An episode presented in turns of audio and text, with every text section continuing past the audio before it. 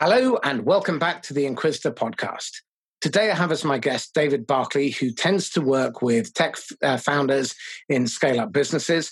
He's a business coach and he focuses on developing people skills in leaders.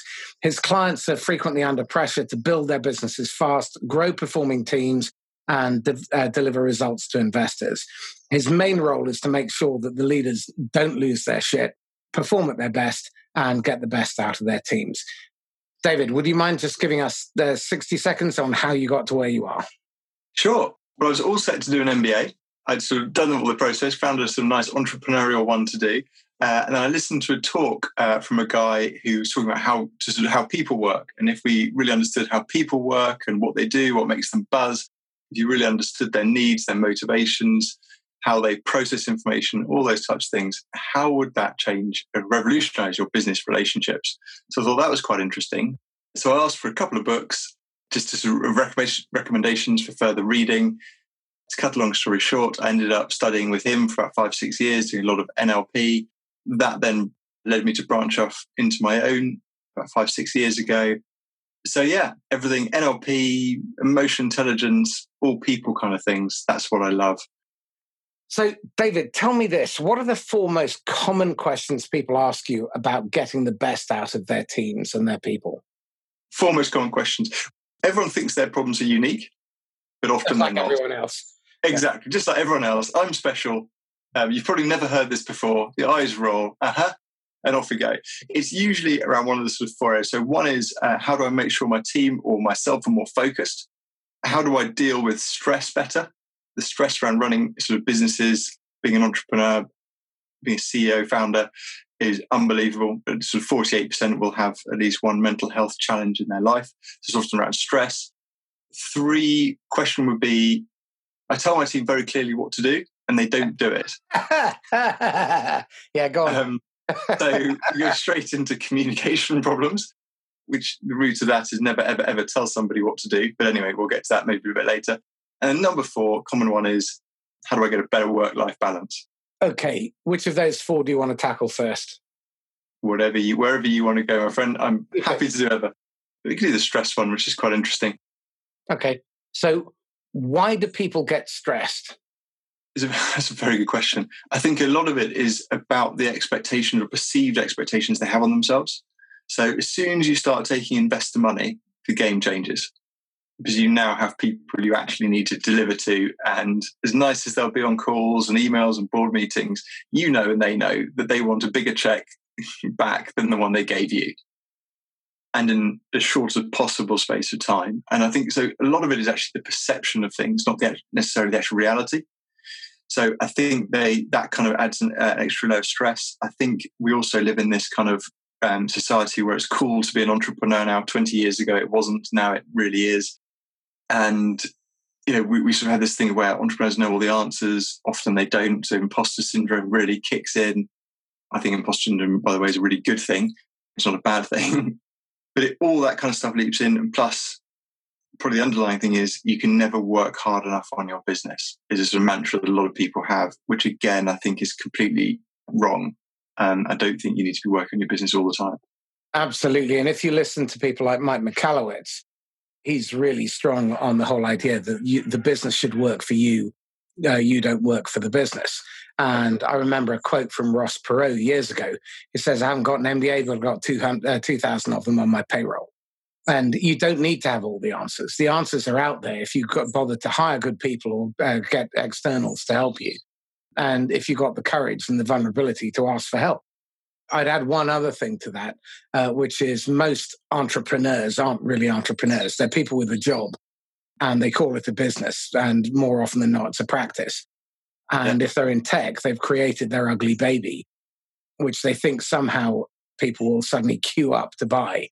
And what they actually bought was a sales job, but yeah. they're technicians and they don't have good processes and they don't hire well because yeah. their tendency is to hire in their own image, only weaker and to think it's about the product. And in tech nowadays, let's be honest, virtually every vendor is nothing more than a cog in the machine. You're a bit player because you are one part of an enterprise's IT stack. And no one cares about your product. And frankly, most of them are interchangeable, no matter how unique you think they are. So, in the first three months, first four months, what is it that you do to try and shake them out of these acts of idiocy and this delusional uh, state that they're in? The biggest thing is getting them to slow down, which kind of leads on to one of the other ones, which is focus. You will never meet an entrepreneur, you very, very rarely meet a founder, tech founder, or any kind of entrepreneur, entrepreneur who will say, I just have loads of time. Of course, we can chat whenever. I, you know, my time is very fluid. You'll never meet them. They're always, yes, my time's really busy. You know, I've got meetings from, you know, six in the morning till 12 o'clock at night every single day. And a lot of it is, is just actually getting them to slow down so they can make far better decisions. And to stop them being a bloody bottleneck. Yeah. The, the yeah. problem is, if you're constantly saying, oh, I'm busy, I'm in meeting after meeting, you're a bottleneck. Yeah. You are actually the biggest threat to the survival of your business. Wake up. Sorry, David, yeah. I interrupted. No, no, no, no. That's, that's, exactly it. You know, you just, you, you just most of the time you're just going, guys, guys. If you've got endless, even if they're five minute meetings where people are coming back to you to ask questions, that just means they're not empowered to do their job. You're creating a crutch for, for yourself, which is going to cripple your business. And everyone goes, yeah, but when it gets to this point, then I'm going to have more time. No, because you've already set the patterns of behavior yeah. that are only going to compound on that problem because everyone's going to keep coming back to you. And you create a culture of learned helplessness and yep. delegation, which means you get run ragged and burn out. And you turn into the arse you become under pressure. What you need to be is your best self. And uh, Mike Michalowicz has got a lovely 4D model, and it's broken up into four quadrants do, decide, delegate, and design. And in an ideal world, you should be spending 50 to 80% of your time in the design phase. The reality is you're spending 80% of your time in the doing phase, which means that you're doing the work you should be paying other people to do, or you are paying other people to do, and uh, you're interfering. You haven't got good processes and systems. So you haven't de skilled the process so that lower skilled, lower paid people can do higher value work. So you can focus on higher value activities.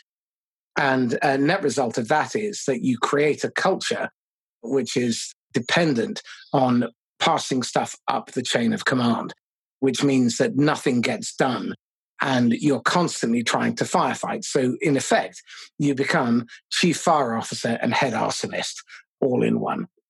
So, when you tell them to slow down, what are you telling them about systematizing? Well, really, it's first of all we get we get the well. There's a few things we do. One of the things is we get the diary out and you get two colors and go right. What is important? That's one color, and what's urgent? That's another color. Yeah. And you have a love. It becomes very, very clear then as to, to where time is being poured into a bucket with all the holes in. Usually, the bucket doesn't even have a bottom on most of these, and it's just pouring straight out. So it's um, a colander. Yeah, yeah, yeah. Exactly, exactly. So, you know, firstly, it's just getting them to you know, look at where they're spending their time. Time is a commodity. We spend it. Where are you spending it? And what's the, the value back that you're getting? From and there, can I just pick up on something? You should yeah. be investing your time, not spending it. And there's a yeah. very important difference there. Because if you're investing, you're getting a return. If you're spending it, it's just a loss. Sure, yeah, yeah, exactly. Yeah, yeah. So yeah, that's that's a really important clarification, and that's certainly sorry, that's the this heart of what I meant to say. Um, but yeah, there's a very important distinction there, and that's uh, so that's a sort of crucial step. The other point is is that we do emotion intelligence profiling with people because people often have these enormous blind spots where they think they're really good at something and they're actually not. Or you say, "What do you like under pressure?" Nobody goes, "Oh, I'm rubbish. I crumble. I, you know, I cry when I get home. I, you know, look for a cupboard to crawl into, and um, with a bottle of whiskey." But I've never met anybody who says that. Most people say, "Yeah, I love pressure. I really thrive well under it." Well, try asking the people who work for them how they um, cope with, with pressure, and you soon get a very different picture. So we do these emotion intelligence profiles, which again kind of highlight some of those um, potential blind spots. So one of the things is how well do you work interdependently with people? So under pressure, sometimes people work more independently or more dependently on other people. Conflict resolution, you want to stay nice and assertive. Some people go passive, some people go aggressive, some people go high in both, so passive aggressive. And it's just really understanding for them to understand themselves better so that you can make those changes. Very rarely do I tell clients what to do. Very rarely. Because it doesn't it doesn't really work if you tell someone what to do, because then they will go yes or no. People never argue with their own data. Yeah, Well, I, I did have someone try this week just to um, we did this emotion intelligence report. Uh, sorry, last week is for a hire. and I went through it with them. They didn't make it through to the next stage of the interview process. Um, but I said, look, I'll happily go through the report with you. Just give you some feedback. So he went through the report and he said, well, I don't know who this person is. you know, this isn't me. I said, well, I had to bite my lip before saying, well, who did fill in the questionnaire then? because this is what you, you filled in, Sunshine. But a lot of the time, it's that sometimes it reveals truths about ourselves that are uncomfortable. And he might have felt quite defensive because he didn't get the job and everything else. Or he has a very low level of self awareness. Which again might have been, may or may not have been flagged up on the emotion no comment. But again, those things are quite interesting. But the other thing that was quite interesting was his flexibility was very, very low, which again comes out in the, yeah, but I do all these things. Well, this says you don't. So, and the fact you're inflexible to talk about it shows a sign of lack of flexibility. So that also indicates a closed mindset rather than a growth mindset. Yeah, yeah, hundred percent, hundred percent. Okay, so um, so sorry to interrupt, but and there, if anyone wants a blind spot survey, then email me at marcuscauchi at me.com and we look at a number of personal blind spots that will be holding your business back. I'm sure David has uh, some as well. Do, do, you have anything that uh, you want to share with the uh, the audience? Yeah, yeah. I'm pretty just this emotional intelligence profile. Um, it's quite it's 38 page report. Goes into 16 different parts of emotional intelligence. You know, from emotional resilience, flexibility, goal directedness, personal power, self regard, regard for others, self awareness, all those kind of things. It's a real deep dive into you, which I think is the first starting point for any leader. very, very good. Okay, so let, us dig a little bit deeper into mental resilience uh, as well. When a, a founder is starting to really feel that pressure build and perhaps taking it home, crying in a cupboard, what's the knock on effect? What's the ripple effect of that? Well, the term I like to use is leakage. Everyone thinks, yeah, but when I get back in the office, I'm fine. You physically, that never works because you have leakage like the body can't lie. You know, if you can tell a lie, but there'll be some sort of leakage in body language, voice tone, and everything Absolutely. else. As soon as that stress starts to build, it becomes you get leakage and you get transference to other people. People feel you're a bit more edgy in your voice tone. You become a bit more urgent in email. Even if you're trying really hard to cover it up to protect your team, it starts to sort of show. And that's where people start getting edgy. That's where people start, the behavior really kicks out. And that can be the sort of with hindsight, people go, that's the beginning of the end, often um, in behavior, if it's not caught early enough. So, in terms of the questions that founders should be asking themselves when they start when they recognize that yeah. that is happening if you want better answers ask better questions so what are the better questions that you're teaching yeah. your founders to ask of themselves so that they can get either get help or get out of those, uh, that rut yeah, it actually comes back to something that you said earlier, which most people skim past, and certainly the British public often don't like to talk about. It's a very uncomfortable um, word, which is vulnerability. You know, we, we tend to think of being vulnerable as being weak. It's not weak; it's actually a strength if used properly. And I think a lot of the time, because we have the, you know, a lot of time, partly because of the sort of imposter syndrome or whatever people have, people get very defensive around vulnerability. So instead of just you know going into a team saying, guys, look, we're feeling the pressure on here. Let's take a step back, everybody. What are we really trying to accomplish here? Let's talk about the pressures we're under. Let's talk about how we're processing emotions. Because it might well be that I send a short email to you. I don't mean it to be short. I'm just under a bit of pressure. So the more you understand me, the more hopefully I'll understand you. That's a great starting point. And actually builds far deeper relationships if the environment's right, if the culture's right to, yeah, to be doing those things. I'd go one step further, but this requires even more courage, which is to lead with an apology and take responsibility. So 100%. I, before I start, I want to tell you how disappointed I am in myself. I've failed you, I've let you down, and I've allowed my the pressure that I'm feeling to get between me and serving you well. And yeah. I want your forgiveness. So can you forgive me? And start with that and you'd be amazed at just how powerful that is because people will think, hang on a second, they, they, will recognize that this is a watershed moment. Now, the problem with doing that is you better bloody well mean it because if you then start going back and being an ass afterwards, they're going to say, yeah, he didn't really mean it. But the, the word vulnerable comes from the Latin root vulnerabilis. And what it means is to put yourself in harm's way, to make yourself woundable and do it anyway. So Roman legionary would rip off his armor and go into battle unarmored. And that was an act of courage, perhaps a little bit stupid, but definitely an act of courage. Yes. And vulnerability is the greatest sign of strength. And it's a huge sign of strength of character. And if you look at leaders, so JFK after the Bay of Pigs, admitting that he screwed up was a watershed moment in his presidency because people recognized at that point that they had a, a leader of greatness, despite the fact he was failing. And if we look at what's happening at the moment, um, the other side of the pond, and also over here with our leaders, their failure to take responsibility just deepens the distrust. So, you know, if, if you ever need uh, to see the antithesis of what that looks like, just run, you know, someone uh, denying any culpability for COVID and uh, the death rate. yeah, and, and also if you look at the, you know, and even then in the tech sort of entrepreneurial world, you look at the sort of unicorn founders. There aren't many that have that vulnerability. If you look at the sort of the, the public persona, at least anyway, there aren't many that sort of go, "Yeah, guys, we got this wrong. Really sorry. Hands up." Yeah, publicly or privately. I'm reading. I read a really good book the other day. Uh, what was it? It's probably around somewhere in here, which is Bad Blood, around the whole um, that tech one in Silicon Valley that did the, the blood reports. Oh, and right. you just think the um, I can't remember the name of it. We'll, we'll probably dig it in and we can add it in to this at some point. But it was amazing the sort of building on this just lie after lie after lie, and it became systematic that anybody who challenged anything were out the door within minutes and you just create this incredibly toxic environment. Well, I will go the other way, and all of the tech sales leaders that I've interviewed for the Scale Ups and Hypergrowth podcast are running super fast growth companies, you know, growing 60, 70% a quarter, 100,000% growth over a seven year period in revenues. And every one of them is vulnerable.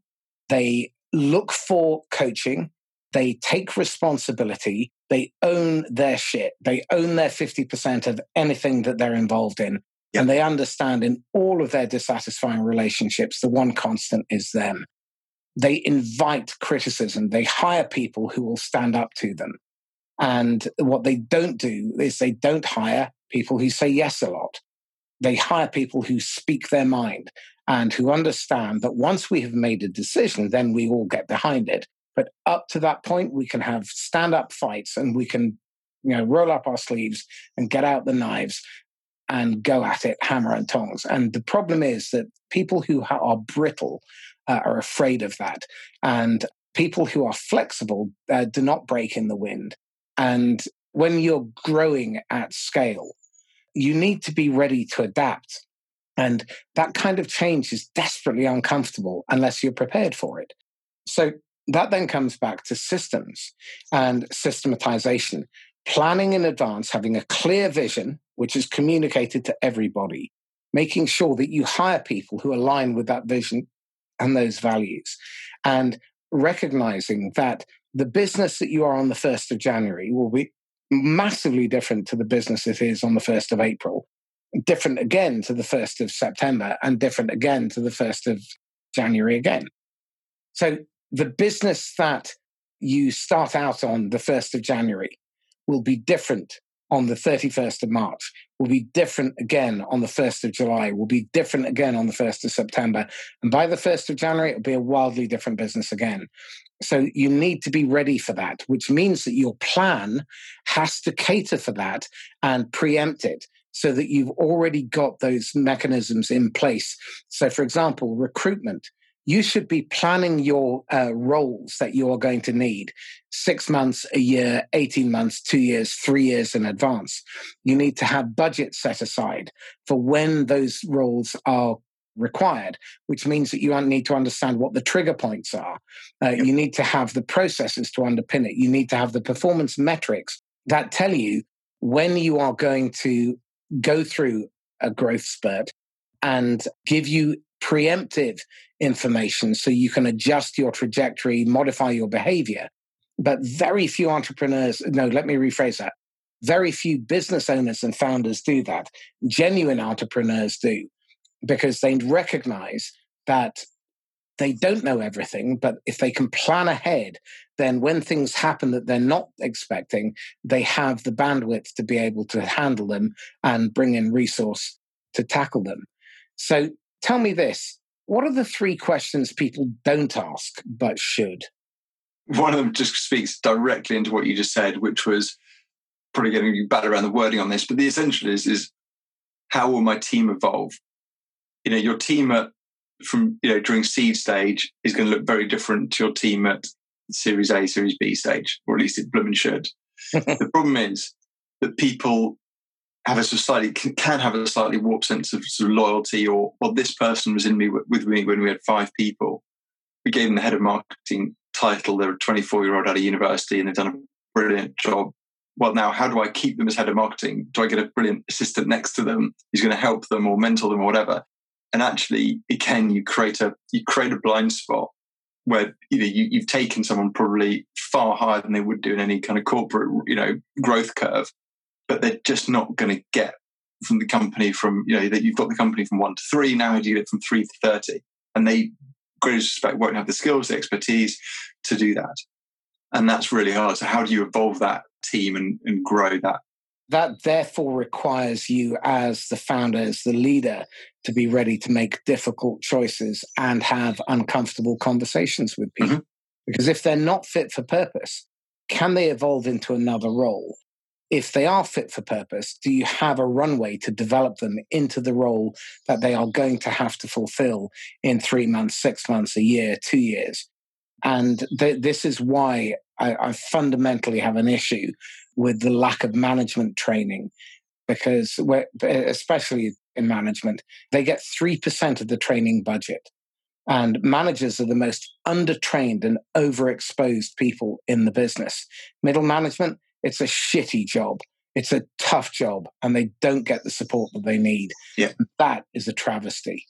Yeah, oh, absolutely. And speaking to that point of difficult conversations, they actually could be very easy conversations if you have them right at the beginning. If you say, This is your role, this is what success looks like in 12, 18 months. We're gearing up for, for this Series A, we're gearing up for you know, Series B, whatever it is. I want you over the next 12 months, 18 months, if you've learned this, if you've got the company to this, now, what do you want to do from there? Because this is what this is what the company's going to need after that point. Now, to do that, one or two things have to happen. You've got to massively step up and step into this thing that we need to see all this, this, this, is this. Or it might be that we're going to hire someone else in to do the international marketing or whatever. Now, at that point, the relationships are going to change. The dynamics are going to change between me and you and, and other people in the team do you want to do you want me to help you transition into another business at that stage but you can take all that skills and you can go in at a higher point with a better equity stake or whatever or do you want to come and stay and learn off this person so that in three four five years time this is where you're at that's a really easy conversation if someone takes ownership of that at the beginning because again it comes down to the entrepreneur versus the business owner you talked about so the, the, the reactive person waits till it's a problem, then goes, oh crap, now I've got to have this awkward conversation with this guy who's in the trenches with me right at the beginning. And now I've got to feel as though we're not going to be friends anymore because I've got to hire someone above him. But the proactive person has had that conversation already. The expectation's already there. And then it's just, well, how do we manage it? And actually, that person's taken ownership from the very beginning of where they're going to be. And the other part of that is the regular performance reviews and regular coaching. If you're doing that along the way and there are regular milestones that are clearly defined, yep. and there's regular coaching from senior executive level through to management level through to the uh, operational people, and you build that into the culture, then none of this comes as a surprise. And there is a career path, there's a development roadmap. Everybody is on a growth curve and everybody is developing along the way because if what you're doing is you're hiring someone to be the finished article when they come, then frankly, what you're going to end up with is an awful lot of people uh, who are going to get in the way of your growth because they'll be afraid of the change. Now, if on the other hand, it's part of the recruitment process, you are contracting with them and saying, what will happen is every week we will spend half an hour together coaching. And this is an equal conversation where we both have potency you're protected because nothing you say in that will be used against you to punish you. And you have permission to say your piece. So, this is the three P's of coaching. Also, I will expect you to come prepared to those coaching sessions. And one side will come from me, one session will come from you, and we will alternate because I, as your manager, will have things that I need you to do, and you uh, will have areas that you will want to develop. And on a regular basis, not only will we be do, uh, doing coaching, but we'll have regular performance reviews so that you know what progress you're making. And as part of your role, you will keep a journal. And that journal will track your progress so that you can see the progress that you're making. And it will be part of the coaching process too. And you'll be compensated on that. And it's mandatory part of your role because if you do keep that, then I know you will make more progress and we will also be able to tackle your issues quickly without any emotion attached to it. If you do that in the recruitment process and in the onboarding process, and from day one, uh, that is part of the process. And you need a good onboarding process. And a good onboarding process is 120 days. And there's a reason for that. In the first four months, a new employee is putting you the job, the company on probation. They're deciding is this the job I was sold? Is my boss an ass? Was I better off where I was? Can I do this job? Do I like the people I'm working with? Do I like the customers I'm working with? And was I better off or would I be better off somewhere else? If you don't have that 120 day onboarding process, then I would go even further and have a pre onboarding process during their gardening leave or their notice period, then you will set them up to fail. And that onboarding process needs to be very prescriptive, especially with veterans. What do they need to know? By when do they need to know it? Where can they find the information they need to do it? How will it be measured? To what standard? What do the red flags look like? And what are the consequences for non performance? If you don't have that, then chances are what you'll end up with is hiring an A player who will become a B or a C player inside that four month period. 100%. And I think it's one of the terms I like to use with people is to create entrepreneurs. So people who've got high autonomy over their area of the business, whatever that might be.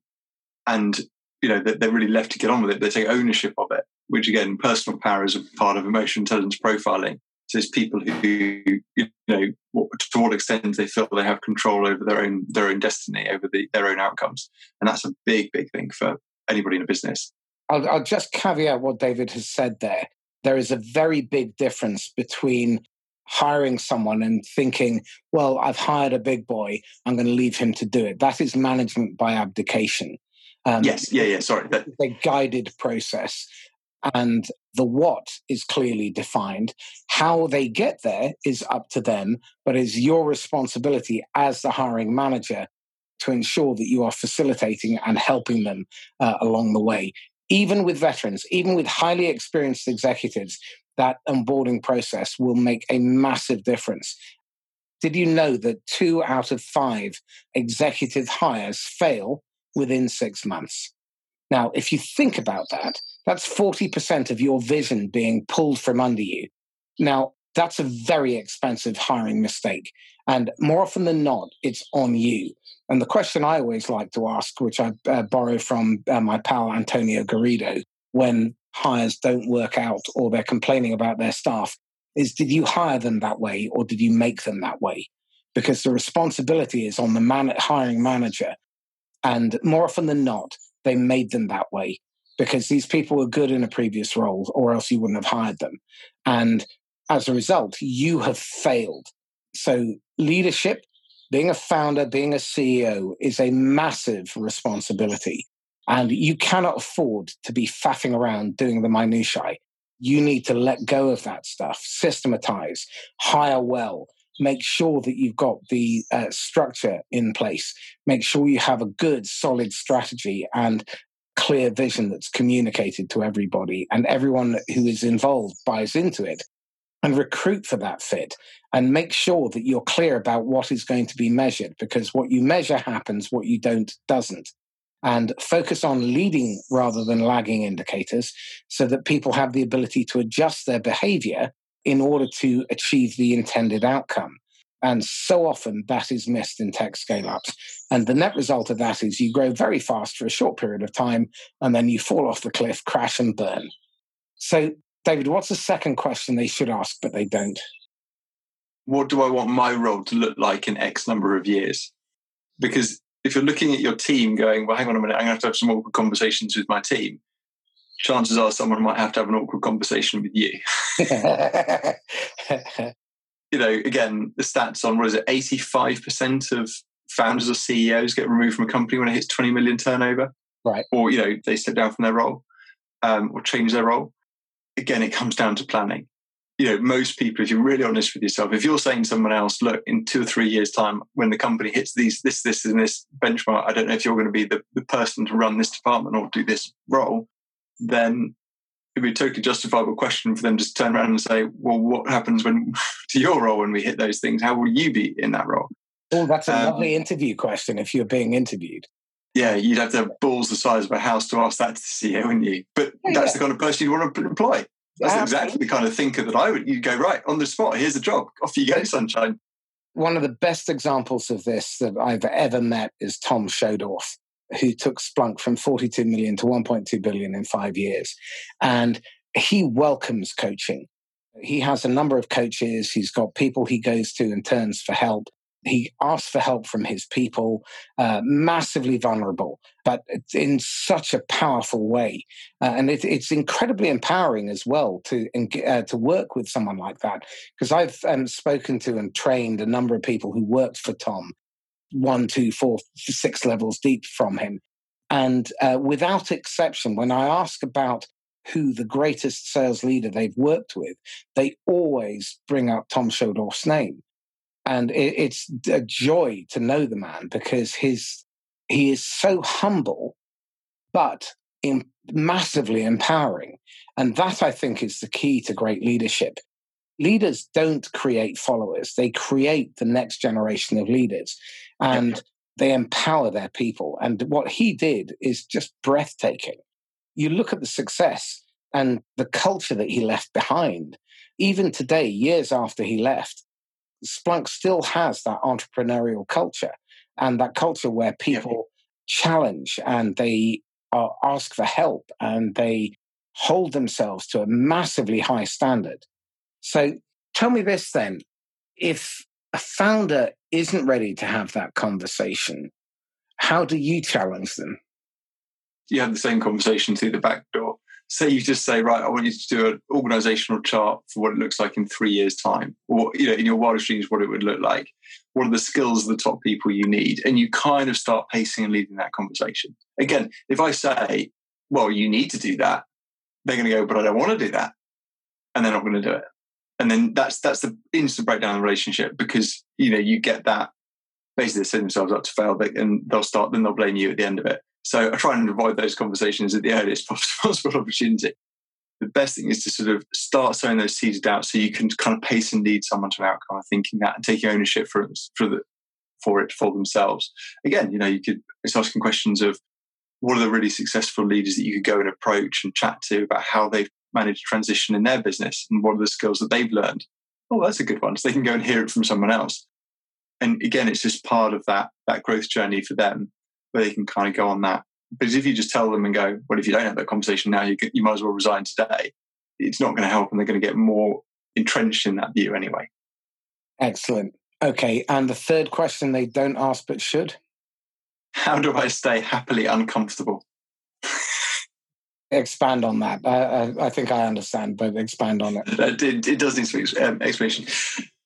Growth comes at the edge of your comfort zone. Problem with growing, growing a business is that we often oscillate between heavily stressful times when you're so far out of your comfort zone that you're up all night, you do, you know, all the kind of the board pitch decks, the investor things, all that kind of stuff. But when that's over, everyone breathes a sigh of relief and goes, right, let's go back into our comfort zone ah, this is nice and safe and warm and it's okay. And you kind of, and then you're gearing yourself up to then go out into the sort of the firefighting way out of your comfort zone phase. The problem is, is that leads to burnout or it leads to stagnation because you, you create a pattern where you just go back to being comfortable as soon as you can. And sure as anything, everyone else in the company will start doing that. So you want to stay at a point where it's, you're not stressed, you're not burned out, but you're on the edge of that comfort zone. So you're always learning, you're always growing, but you're in a good place mentally to do that and take it on. That's where you want to be as a leader. That's really good advice. And again, if you haven't read Mihaly Csikszentmihalyi's book on flow, then I would strongly recommend that. And um, a state of flow, according to his research, is induced by creating goals and objectives that are about 7% beyond the perceived reach uh, of an individual. So the goal should not be too much of a stretch, but it should be within their reach, but not beyond their grasp. And uh, you're constantly just stretching the boundary a little. It's incremental. And again, this is where I see a lot of founders and a lot of salespeople self destruct because what they do is they set themselves goals that are far too big. And in a lot of private equity and venture uh, capital owned businesses, what we see is a fundamental mistake which absolutely needs to be addressed. If you're going to take on investment, and my recommendation is try and grow to a point where you don't need to. But if you do have to take on that investment, then agree up front that they will not over assign quota. Because if you want to kill your business, uh, what you do is you have a target of 100 million, then you add up all the quotas of all the salespeople, and it's 150 million. Yes, the reality is you hit the 100 million. So the CFO, uh, the CEO, the investors are all clanking champagne glasses and patting themselves on the back. But you've got a team that's burnt out, really pissed off, and disengaged and probably suffering from high turnover in the sales team and management team. You're suffering from burnout. You'll see conflict, negative, destructive conflict occurring.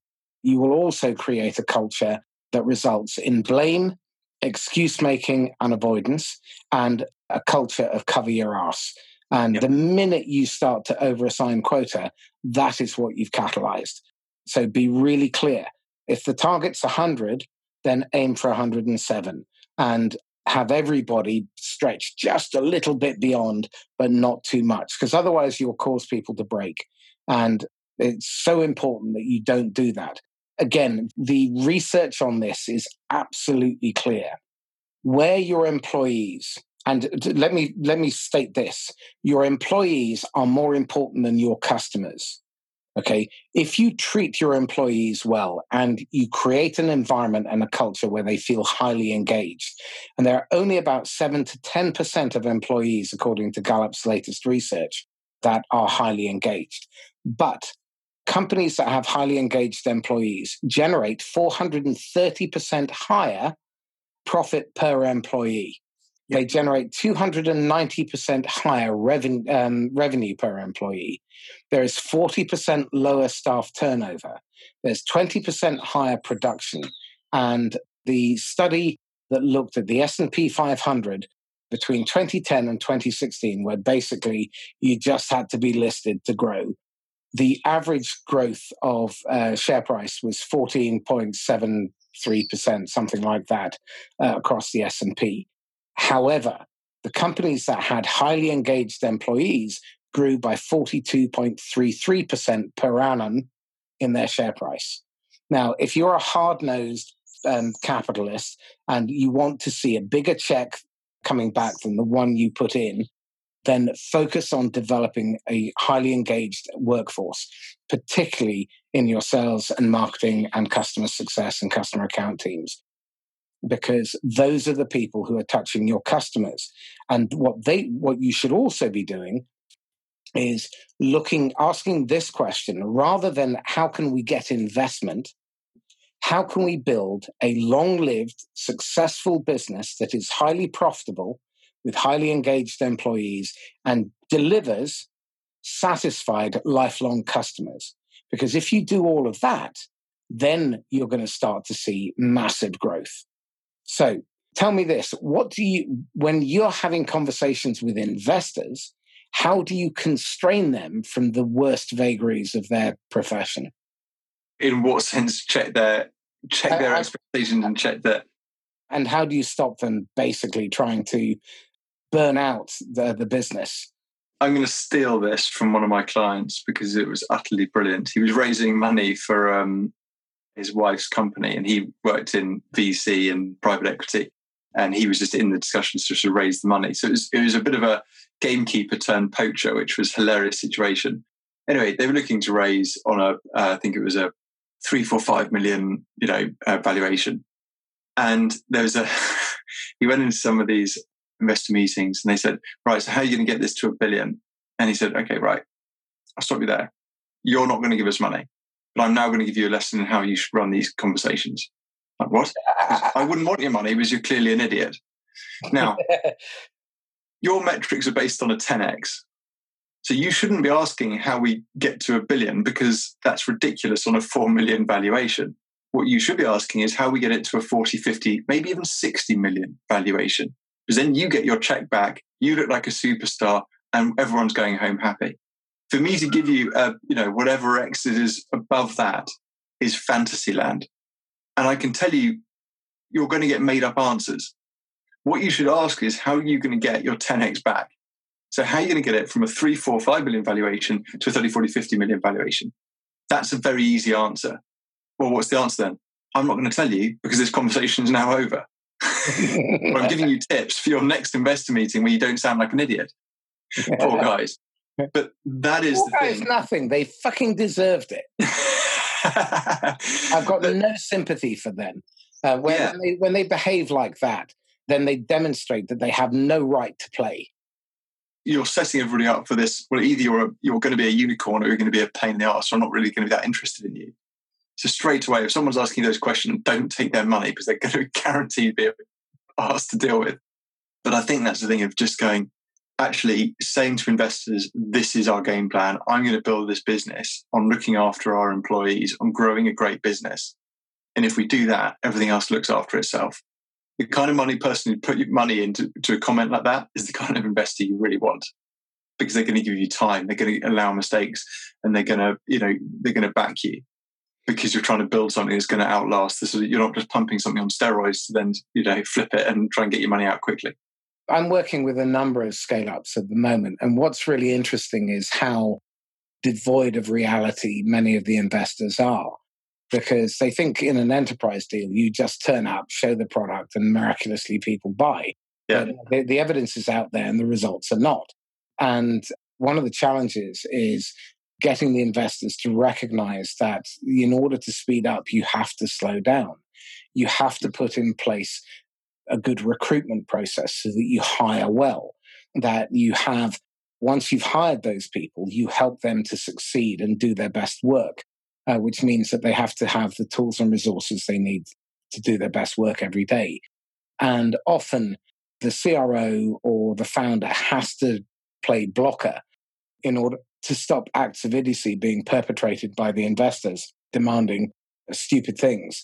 Because I, I think this obsession with quarterly reporting um, in the uh, the scale up phase, certainly before you've gone public. I, I I kind of get it when you've gone public because if your share price tanks, then you become vulnerable to acquisition um, and then asset stripping, and yeah, that's a career-ending move.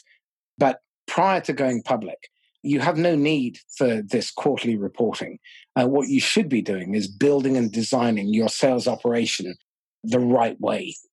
And there must be really effective understanding of who your ideal customer is and why it is that they need what you have. So, what's the need that the company is fulfilling?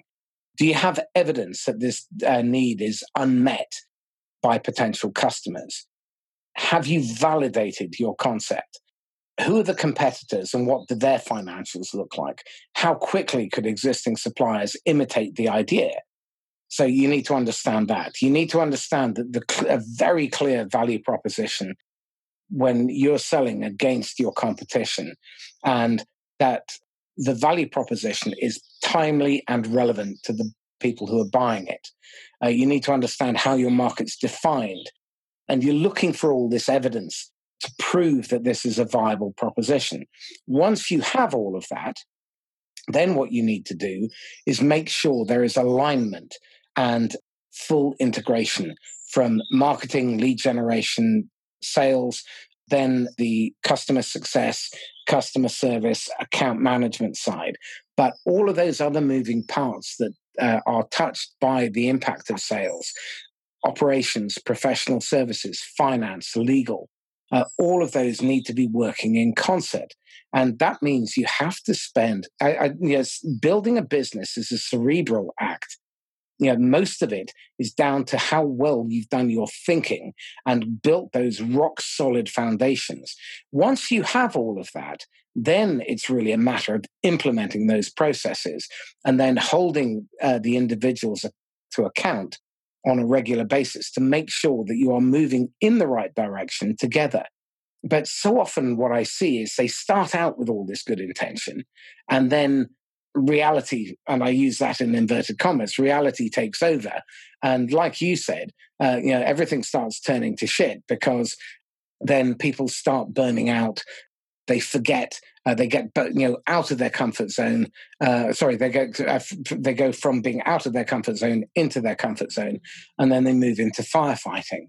So, what are the symptoms that you look for when you're working with companies to help you identify when a company is at risk of going into that death spiral?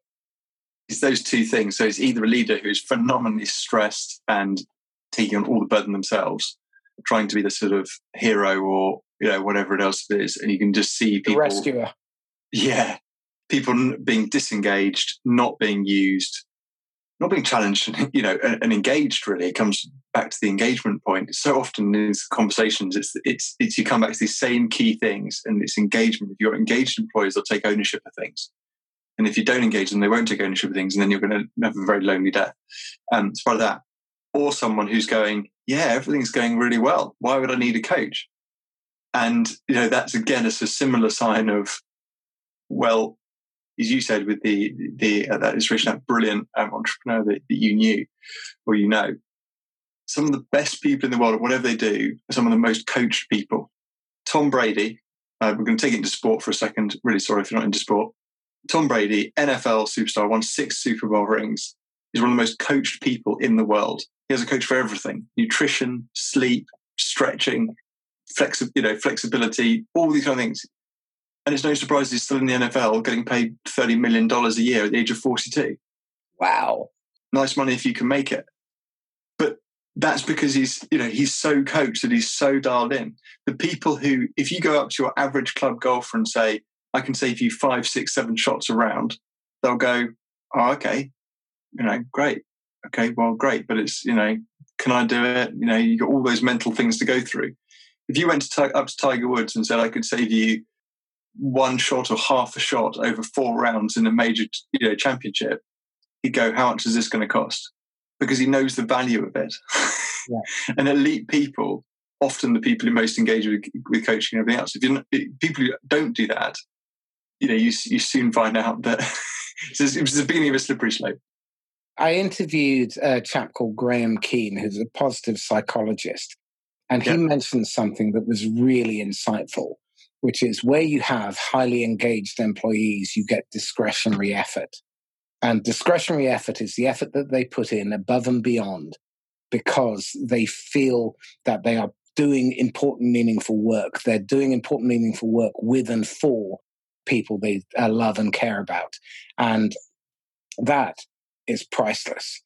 And that is this, uh, the significant point of difference and the competitive edge that companies that have highly engaged employees offer.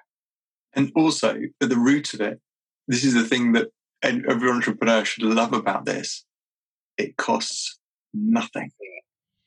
Absolutely. it costs so little to engage somebody. It doesn't usually cost them. There's what five areas of engagement trust, belonging, cared for, appreciated and recognized, uh, recognition.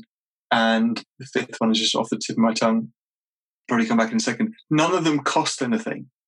They're all things that can be so easily done that get so much extra out of employees. And we see it all the time in the, the world around us. We see it in sport all the time when a lesser team beats a team which was worth far more because they've paid more for those players. And you just know how to engage them. You know, in football, Jurgen Klopp, I think he's a very good person to look at for kind of performance and getting the best out of people footballing terms, isn't Liverpool squad isn't the most expensive, but you can be darn hard pressed to beat them because they have that cohesiveness. There's another great Jurgen Klopp quote that I loved, and uh, it was in an interview just before the Champions League final, where a reporter asked him, "So what do you do differently in preparing for like the Champions League final?" And he looked at this guy like he just didn't understand the question. He goes, "Well, if we were to prepare differently for a final, that would mean there's a better way to prepare for a football game. If there's a better way to prepare for a football game, why wouldn't we do that every game?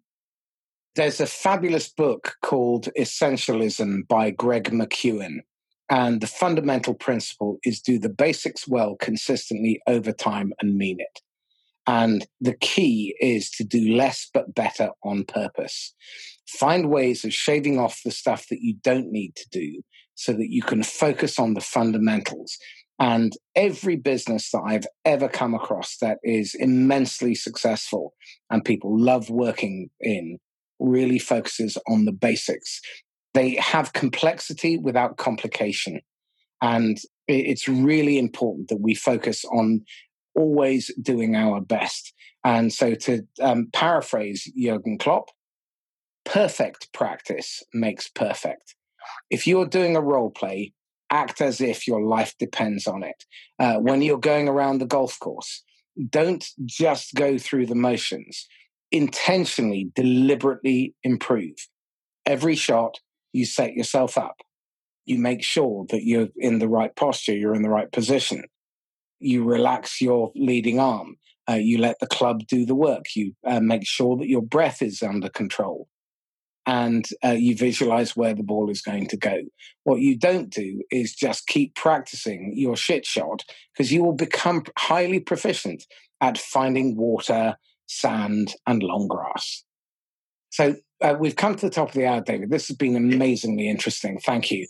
Tell me, what are you struggling with? What are you wrestling with at the moment? That's a good one. We've just taken on a, a sales goal. I've never done to direct sales. I've always just done referral, which is wonderful. But you can't, it's hard to predict. So we're looking at actually setting up those, these, a lot of the structures and things that you've talked about. There's the lazy thing, which is probably just ask you if you could coach her, and work something else out on that. Um, but actually, it's, it's, doing the hard work of actually a lot of the things that you've talked about, which is what is the need for the customer, what is the need for the client, and how does it fit in, what do the competitors do? And that's the thing. So that's where a lot of my brain power is going because I've never had to do it before. I'm usually just like, well, Laura, just wait for an email and someone will say, can I engage you? Which is lovely to do but we don't do that anymore because we're going to go actively go out and really grow the business. So okay. um, I saw your face there. Don't worry, um, so yeah, so we're looking at doing those. Um, so that's something that we're sort of is burning a lot of brain power at the moment. Okay, well that 120 day onboarding plan is really key. So break down the first 120 days into what she needs to know and how she needs to do things. And every day there is one thing and make sure that there's a clear standard to which she has to attain and how it will be measured. And again, at the end of the, the beginning of the day, end of the day, um, you have you bookend it. So, what's the most important call that you are going to make today? Okay, what's the intended outcome? What's the agreement you have in place with that prospect as to what will happen by the end? Okay, show me your plan. And the key is not to burn through those opportunities. Do you know that seven out of eight first meetings do not result in a second meeting? That is a monumental waste of money and time. I have a 96% conversion rate on qualified prospects. Now, that's not every cycle because I disqualify a whole load early, but it means that my prospecting requirement is minimal. Um, yeah. And none of us like prospecting. I mean, people who do, you know, they're very rare. Uh, but most people who say they do are either lying or they haven't done it because uh, it's it's a crashing ball. But it's essential, and the key is you need to have regular contact with customers. So it's the the thing you measure is not dials, but yeah. unique, effective conversations every day. I can talk to you about the other stuff as well another time. Yeah. But it's the daily unique effect of conversations and uh, making sure that there is a contract with the prospect as to why you're calling and what will happen at the end, and then end with another contract. And this is where a lot of salespeople fall down because they don't agree a clear next step. Tell me this what, what are you reading, watching, listening to that you rate? my reading is very, very, very varied. A lot of it's around. I love the sort of books around the startups. That Blood one, I think it's called Bad Blood or something like that. It's a really good one. It's about is it Theranos? That was the great Ponzi scheme that yeah. turned out to be. All of those kind of things. Uh, Bad Blood is by John Carreyrou, C A R R E Y R O U. Yeah, that's the one. Um, yeah, I think of it. And then I just have books all around me all the time. I read this the other day, which is called The Center Brain, which is quite interesting about the kind of power of the brain, about persuasive behaviors, things like that. That's quite a, that's, that was an interesting one. Yeah, just uh, yeah, that's just what's around me right now. I've got books on emotion intelligence, unlocking high performance. This one's the next one on the list, which is Drive, which is all about understanding people's motivations. So yeah, yeah that's a good book. I've read that. Yeah, and a lot of these things, I take the view of I'm not I'm a white belt in what I do. I'm I'm really you know beginning of my learning in terms of all this stuff. I've been doing it for 12 years, but I'm still a white belt. And that's really healthy. Always approach a subject that you're meant to be an expert in with a child mind and that curiosity of an eight year old. It certainly served me very well. I'm conscious of the time and my final question is this you, you've got a golden ticket and it's not about regret but if you could go back and advise the idiot david age 23 what choice bit of advice would you whisper in his ear well the idiot david at 38 is still here um, i would ask more so just straight up ask people for help ask people for contacts ask people you don't ask enough I'd connect more with people, get out there, put yourself out there, you know, go and put yourself around you know, always try and be the stupidest person in the room. You're going to at least learn at yes. high speed. Uh, and that leads into the learn more. Just always be a sponge and just go and hoover up things and test things and learn. Fabulous. How can people get hold of you? LinkedIn. Just find me on LinkedIn, David Barclay. I have a chat to anybody or evfounders.com is a company website. So go and have a look there. We can do an introductory session if anyone's interested in coaching. I love chatting to people. I might not be the right person for you, but I might know the right person for you, or you actually might just need an A, B, or C that we can solve in 15 minutes, or it might be that leads on something else. So happy to chat to anybody. Fabulous. David Barclay, thank you. Thank you. This is Marcus Cauchi signing off once again from the Inquisitor podcast. If you've enjoyed the conversation, then please like, comment, and share and subscribe. And if you want to get in touch with either me or David, then email me at marcuscauchi at me.com or Marcus at laughs, L-A-U-G-H-S hyphen last, L-A-S-T dot com. In the meantime, stay safe and happy selling. Bye-bye.